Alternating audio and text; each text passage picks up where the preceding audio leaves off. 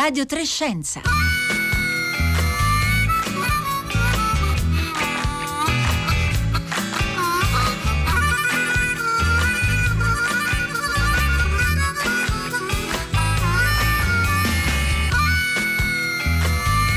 Buongiorno, buongiorno da Marco Motta, bentornati all'ascolto di Radio tre Scienza in questo giovedì cinque novembre, e oggi il tema della nostra puntata è il gioco d'azzardo, in particolare il gioco d'azzardo patologico. Perché ne parliamo?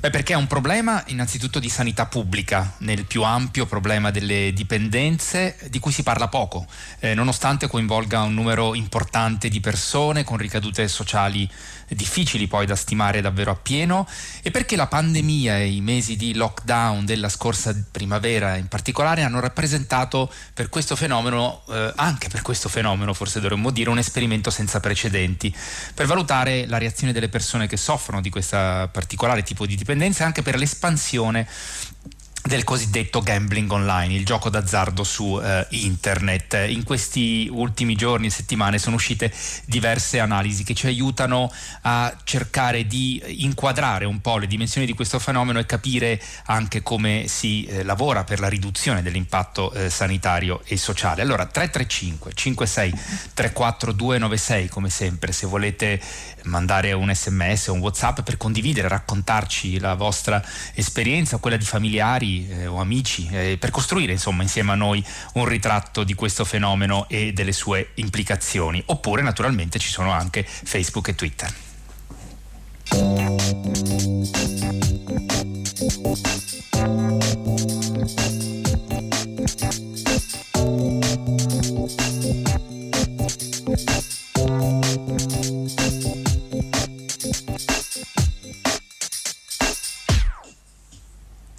Allora diamo il buongiorno innanzitutto a Sara Moraca, buongiorno.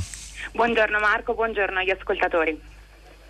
Sara Moraca è una giornalista, collaboratrice del Corriere della Sera, tra le autrici di un lavoro di inchiesta a livello europeo sul gioco eh, d'azzardo, finanziato dallo European Journalism Fund. Tra l'altro da oggi trovate in edicola il nuovo numero della rivista eh, Prisma Magazine, con uno speciale eh, su questo tema e un articolo, diciamo, di copertina firmato proprio da Sara Moraca e Silvia Lazzaris. Eh, Sara Moraca, vorrei partire innanzitutto dalla, ehm, dalla definizione, diciamo, di, di cosa intendiamo quando parliamo di eh, giochi d'azzardo, perché l'offerta si è molto diversificata eh, negli ultimi anni, sia in ambito, diciamo, eh, fisico del gioco, eh, proprio eh, appunto in, eh, con, con slot machine, eh, o eh, soprattutto sul fronte dell'online. Allora proviamo a intanto a inquadrare, a dire di che cosa stiamo parlando. Certo, allora il gioco d'azzardo è un'attività che de- per essere definita tale deve avere tre caratteristiche fondamentali. Lo scopo del gioco deve essere l'ottenimento di un premio. Questo premio può essere in denaro, beni materiali, buoni e di altro tipo.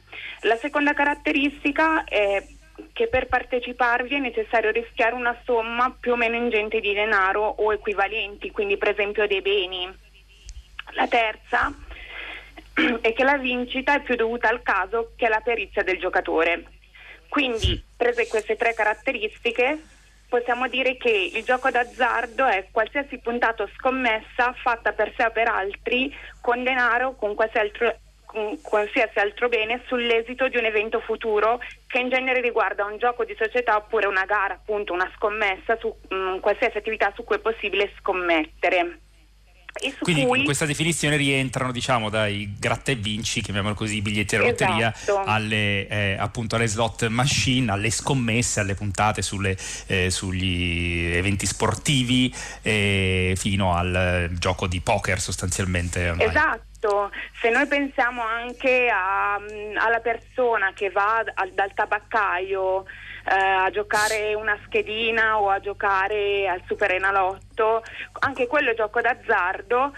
Ehm, la normativa italiana, una cosa specifica che impone, che deve eh, il, ovviamente il, si deve comunicare al giocatore le percentuali di vincita che ha per ogni tipologia di gioco. Eh, Sara Moraca, proviamo a dare le, le dimensioni, i numeri del, del fenomeno, almeno per ehm, appunto per eh, a, a spanne, diciamo, ehm, perché sono numeri davvero importanti e soprattutto c'è stata una crescita tendenziale molto notevole negli ultimi anni. Di che numeri stiamo parlando? Sì, assolutamente. In Italia negli ultimi venticinque anni, quindi tra la fine del millenovecentonovantatré e il duemiladiciassette, il dato è aggiornato a questa data, si è passati da un valore pari a otto virgola settantanove miliardi di euro a circa centosette miliardi di euro e trecento milioni nel duemiladiciotto. Per quanto riguarda invece un dato più forte, che è la raccolta pro capite, ovvero calcolata sulla popolazione maggiormente residente in Italia, eh, si tratta di circa duemilacentottanta euro a persona. Quindi eh, co- col termine raccolta si intende l'ammontare delle puntate effettuate dalla collettività di giocatori, chiaramente. E questo insomma dà l'idea delle, eh, davvero delle dimensioni economiche eh, del fenomeno, un fenomeno che appunto negli ultimi quattro anni eh, rivela una crescita del settanta per cento. Io do il buongiorno anche all'altra nostra ospite che ci ha raggiunto nel frattempo, che è Daniela Capitanucci. Buongiorno. Buongiorno a lei e a tutti i radioascoltatori. Psicologa, psicoterapeuta, referente scientifico dell'associazione A N D, Azzardo e Nuove Dipendenze, e componente dell'Osservatorio Ministeriale per il contrasto della diffusione del gioco eh, d'azzardo e la dipendenza grave. E, Daniela Capitanucci, Sara Moraca ci stava facendo il quadro eh, dei numeri, diciamo, del gioco d'azzardo online, che poi ci si interroga sempre se non siano eh, sottostimati, del gioco d'azzardo in generale, non soltanto online naturalmente, perché per esempio un paio d'anni fa un'indagine epidemiologica eh, del, dell'Istituto Superiore di Sanità parlava di diciotto milioni di giocatori rispetto ai eh, dieci milioni che eh, spesso vengono eh, citati. All'interno di questa platea così eh, vasta, quante sono le eh, persone, eh, lei segue da anni eh, le, le persone che soffrono di questo eh, disturbo eh, del gioco d'azzardo, ehm, eh, quante sono le persone in Italia eh, che appunto vivono questa condizione?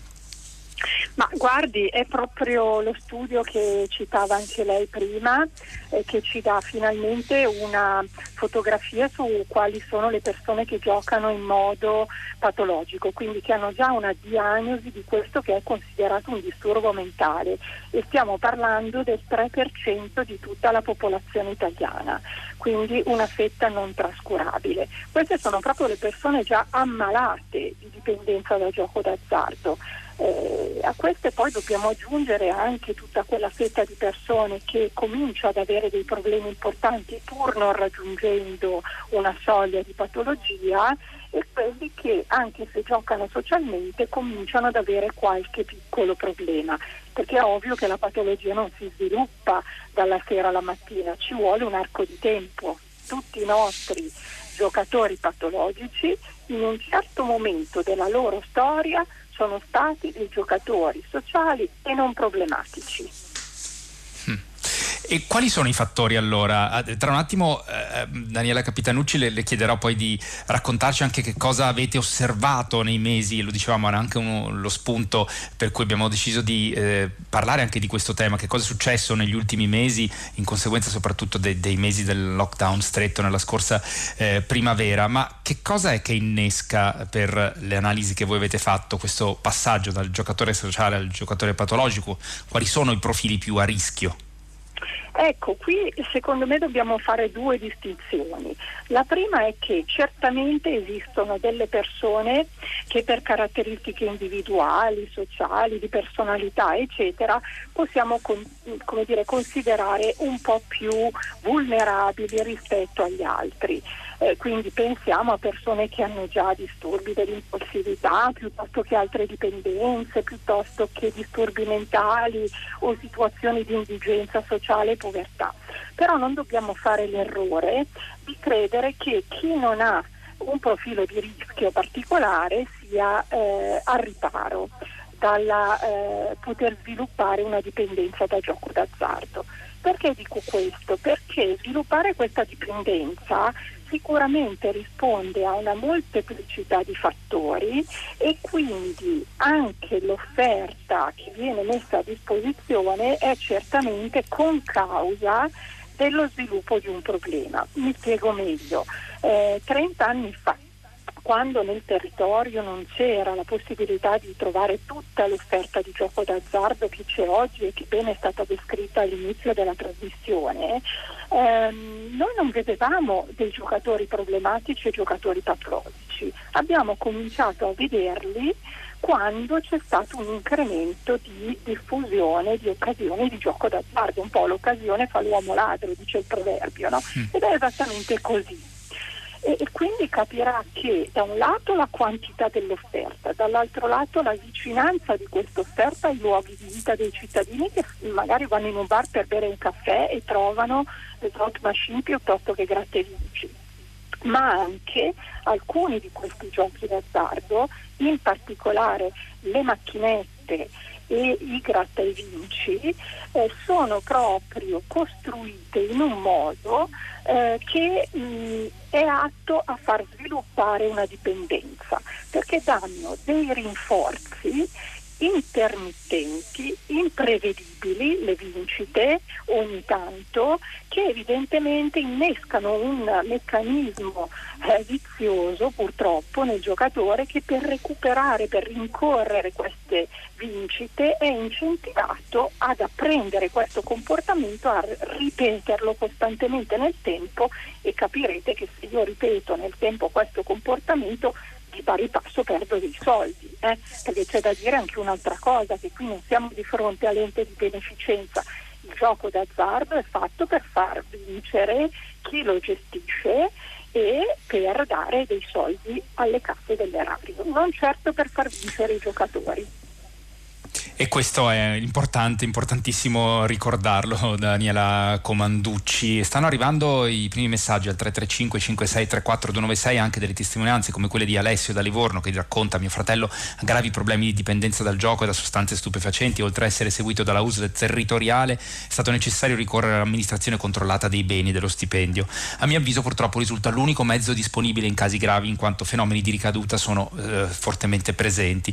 Mi sento di dire che fin quando l'interesse finanziario dello Stato sarà più forte della volontà di risolvere il problema, tutto sarà eh, inutile. Allora, Daniela Comanducci, eh, tra poco eh, torneremo anche a capire che cosa mh, avete osservato eh, voi seguendo i vostri pazienti nei mesi scorsi, nello scenario tutto nuovo che si è creato con la pandemia. Per, prima però vorrei tornare a Sara Moraca, perché nel vostro lavoro di inchiesta giornalistica, che non riguarda soltanto eh, l'Italia ma anche altri eh, paesi europei, voi avete anche interpellato eh, degli attori in gioco, diciamo, nel, soprattutto nel cosiddetto gambling online, appunto il gioco d'azzardo online, per esempio eh, gli amministratori delle, delle chat dei bingo online. Che cosa è emerso eh, dalle conversazioni che avete avuto eh, con, con questo tipo di profili di eh, lavoratori coinvolti ehm, nel, nel racconto di come è evoluta la situazione nell'ultimo anno, negli ultimi mesi?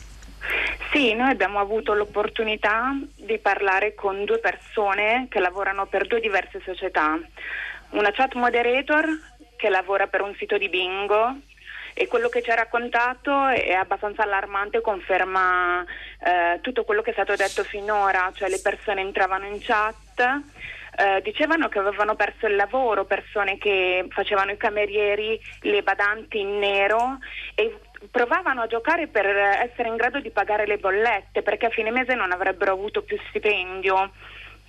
Queste persone che ovviamente no, eh, vengono eh, in qualche modo fatte rientrare nella parte sempre cattiva, perché fanno parte ovviamente delle compagnie di gioco, eh, da un punto di vista umano si sono anche interrogate sul proprio eh, ruolo etico. Questa chat moderator ci ha confermato: io ero combattuta tra quello che dovevo dire per il mio lavoro, perché ovviamente non potevo dire alle persone di andare via, e quello che avrei voluto dire invece a persone di questo tipo che presentavano un profilo problematico. Eh, quello che ci ha detto la chat moderator è che questa società in particolare ha invitato i propri operatori a puntare il messaggio sul gioco responsabile. Uh, un'altra operatrice che abbiamo intervistato, che lavora nel settore delle scommesse, ci ha detto che quando tutti uh, i punti scommessa hanno chiuso, quando in Italia non c'erano più eventi sportivi, le persone chiamavano e chiedevano su cosa posso scommettere, quindi lei si è trovata a gestire scommesse sul calcio turkmeno, perché il Turkmenistan è stato uno di quei paesi che fino in fondo ha negato la pandemia e aveva ancora partite di calcio. Ecco, quindi questo, Sara Moraca, ci dice che eh, c'è stata una crescita eh, del fenomeno del gambling online nei mesi eh, della, della pandemia, nei mesi del lockdown e anche in questi ultimi mesi, per quello che voi avete eh, potuto osservare da sì. queste testimonianze. Noi abbiamo chiesto dei dati all'autorità dei monopoli e dati ufficia- da dati ufficiali emerge che solo nel mese di marzo i conti di gioco aperti sono aumentati del trentacinque per cento rispetto a quelli di febbraio. Questo ovviamente non è un dato che può dare una prospettiva completa, però è un dato abbastanza forte.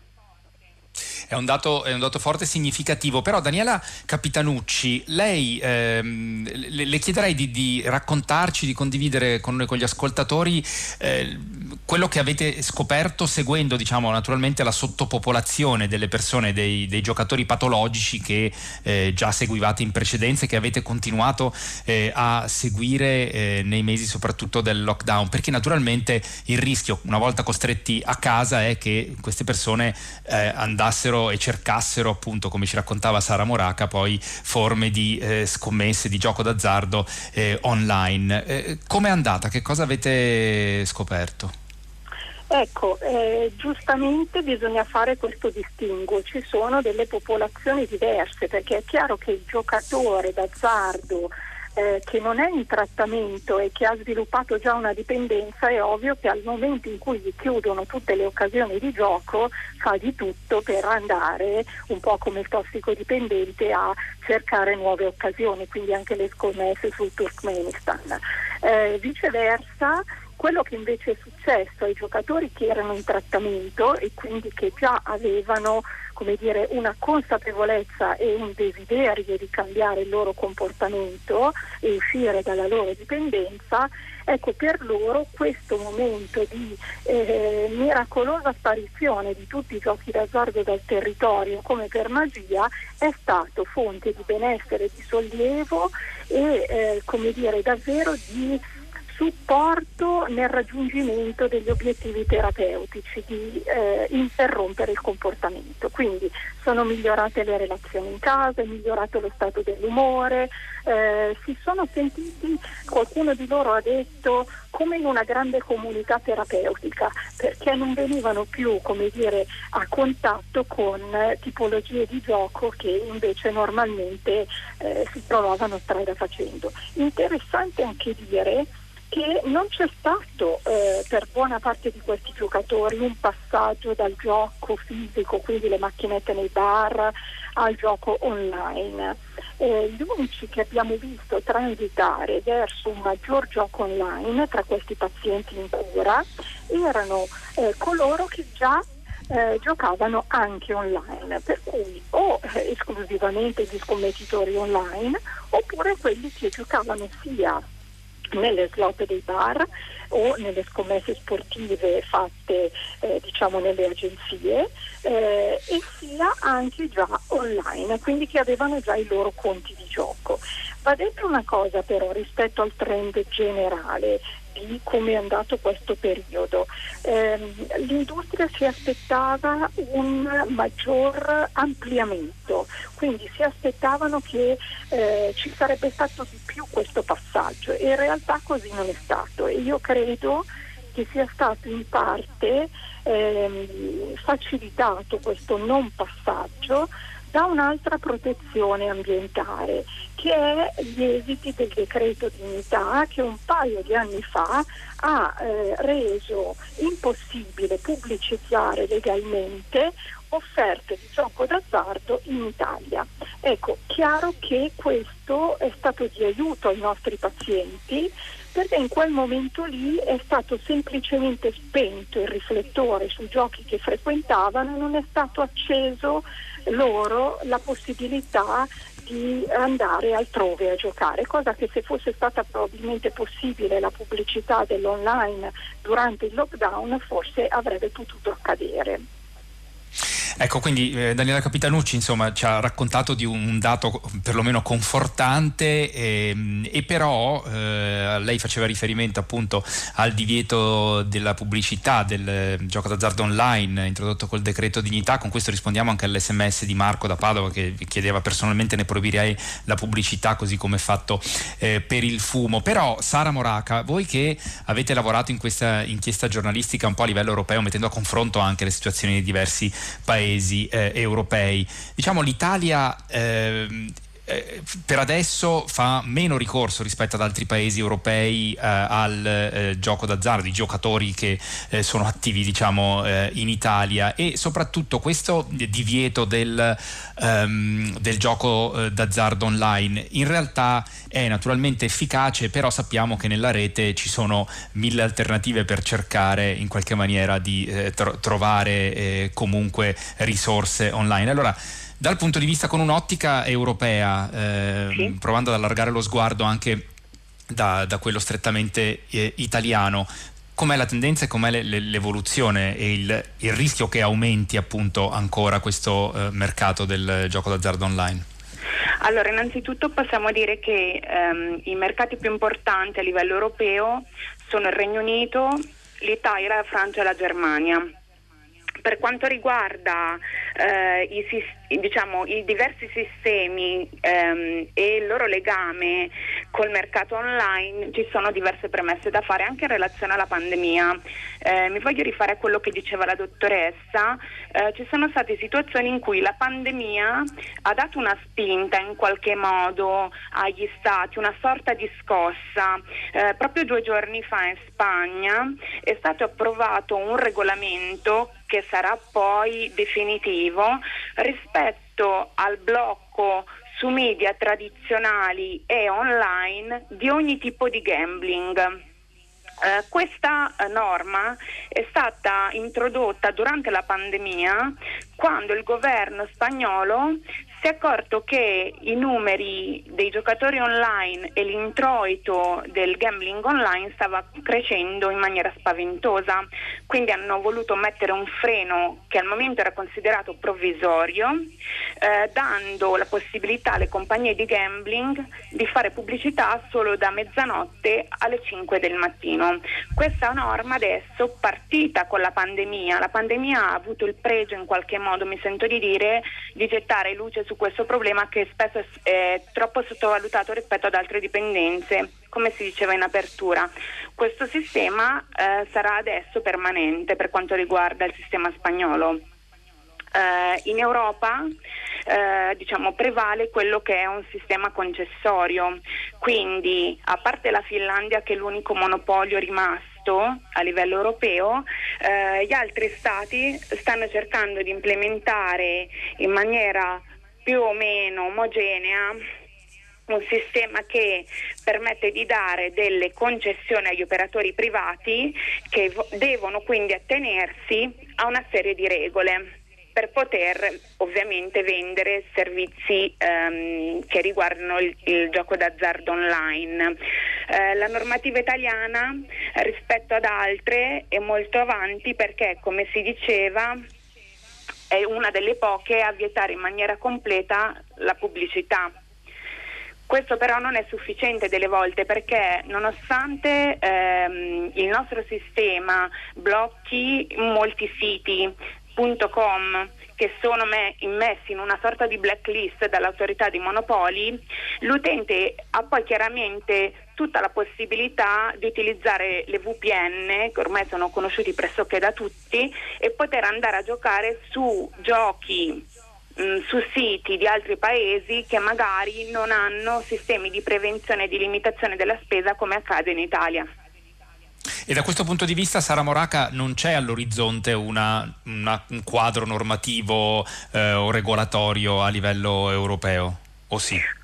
Allora, ehm, a lungo la Commissione europea ha cercato di coordinare gli approcci dei diversi Stati membri. Um, abbiamo parlato con diversi esperti e l'opinione comune è che non ci sia l'interesse da parte dei singoli stati di andare verso una normativa comune. Questo ormai è reso difficile anche dal fatto che ormai da decenni la Corte europea ha spinto verso um, voglio dire, normative nazionali completamente Eh, diverse l'una dall'altra, sarebbe molto difficile eh, omologarle. Un punto importante che vorrei mettere in luce, ehm, quando abbiamo intervistato la professoressa Giulia Ornall, che è considerata un'esperta nel settore, lei ha sottolineato come eh, un, un, voglio dire, una normativa comune potrebbe essere utile soprattutto per la prevenzione. Noi ci siamo trovati come team a chiedere dei dati a tredici eh, agenzie, voglio dire monopoli statali che si occupano di gambling in tredici paesi diversi. E abbiamo ricevuto poche informazioni e ci siamo accorti che il modo di mh, raccogliere questi dati è eh, diverso da paese a paese. Eh, Giulia Ornall ci suggeriva che una normativa comune, eh, anche, voglio dire, questo lo aggiungo io, un, un comune sistema di raccolta dati omologato potrebbe essere utile, ovviamente la, laddove i dati sono anonimizzati, eh, per creare algoritmi di previsione e andare a individuare il giocatore problematico prima che cada nella trappola del gioco, della dipendenza da gioco. E questo è un elemento molto molto importante, ci dice che c'è parecchio lavoro da fare non soltanto a livello nazionale ma a livello eh, europeo. Eh, Daniela eh, Capitanucci, prendo spunto da un messaggio arrivato da Luigi con una domanda molto secca che dice: lo Stato ha più utili nel gioco d'azzardo o costi nel curare eh, le, le ludopatie? Eh, per eh, chiederle eh, di, di farci capire qual è l'impatto, mentre sappiamo quali sono gli introiti, diciamo in qualche maniera, che lo Stato ha da queste attività. Forse non è noto a tutti eh, noi quanto è l'impatto non soltanto economico ma anche sociale sulle reti familiari oltre che sugli individui delle, del gioco d'azzardo patologico. Sì, eh, infatti è proprio questo il problema. Eh, i guadagni, fra virgolette, se vogliamo parlare di guadagni, sono centralizzati, ma i costi invece sono decentrati. E non è un caso che i primi che si sono accorti dal punto di vista di eh, servizi pubblici eh, sono stati i servizi sociali dei comuni, e quindi i comuni a partire dal duemilacinque in avanti hanno cominciato a fare delle normative comunali per limitare le occasioni di gioco d'azzardo nel loro territorio, perché i costi vengono sperimentati lontano da dove viene preso invece e incamerato il denaro eh, derivante da, dai profitti per l'erario. L'altra questione è proprio che sono dei costi spesso privati, quindi che si abbattono sulle famiglie, che si indebitano, che cominciano ad avere delle problematiche anche psicologiche piuttosto che di salute, piuttosto che mh, anche al lavoro, piuttosto che di criminalità vera e propria. Quindi è molto difficile riuscire a fare una contabilizzazione dei danni, soprattutto se non c'è un interesse a farla. Io credo che sia determinante anche nell'utilizzare, come diceva eh, la giornalista prima, eh, la prevenzione strutturale, quindi le norme, i regolamenti, l'armonizzazione, tutto quanto, avere però un obiettivo chiaro. Per che cosa stiamo lavorando? Per tutelare un'industria e un'economia, oppure stiamo lavorando per tutelare la salute pubblica e la salute individuale delle famiglie e delle persone? Perché è chiaro che se io ho un orientamento farò delle norme in una certa direzione, se ne ho un altro ne farò di differenti. E questo è l'interrogativo di fondo che ci dobbiamo eh, porre per analizzare questo fenomeno di cui abbiamo provato a tracciare un quadro sommario nella puntata di oggi. Io ringrazio davvero eh, molto per essere state con noi Sara Moraca, giornalista. Ricordo appunto eh, il numero di Prisma Magazine in, in edicola da oggi, trovate anche il link sul nostro sito in cui si racconta di questo eh, fenomeno anche a livello europeo. Daniela Capitanucci, psicologa e psicoterapeuta, e noi siamo giunti alla fine di questa puntata di Radio tre Scienza. Andatevi a leggere i numerosi messaggi che sono arrivati, li trovate pubblicati sul sito di Radio tre, e da Marco Motta l'augurio di una buona giornata a tutto e a tutti all'ascolto dei programmi di Radio tre.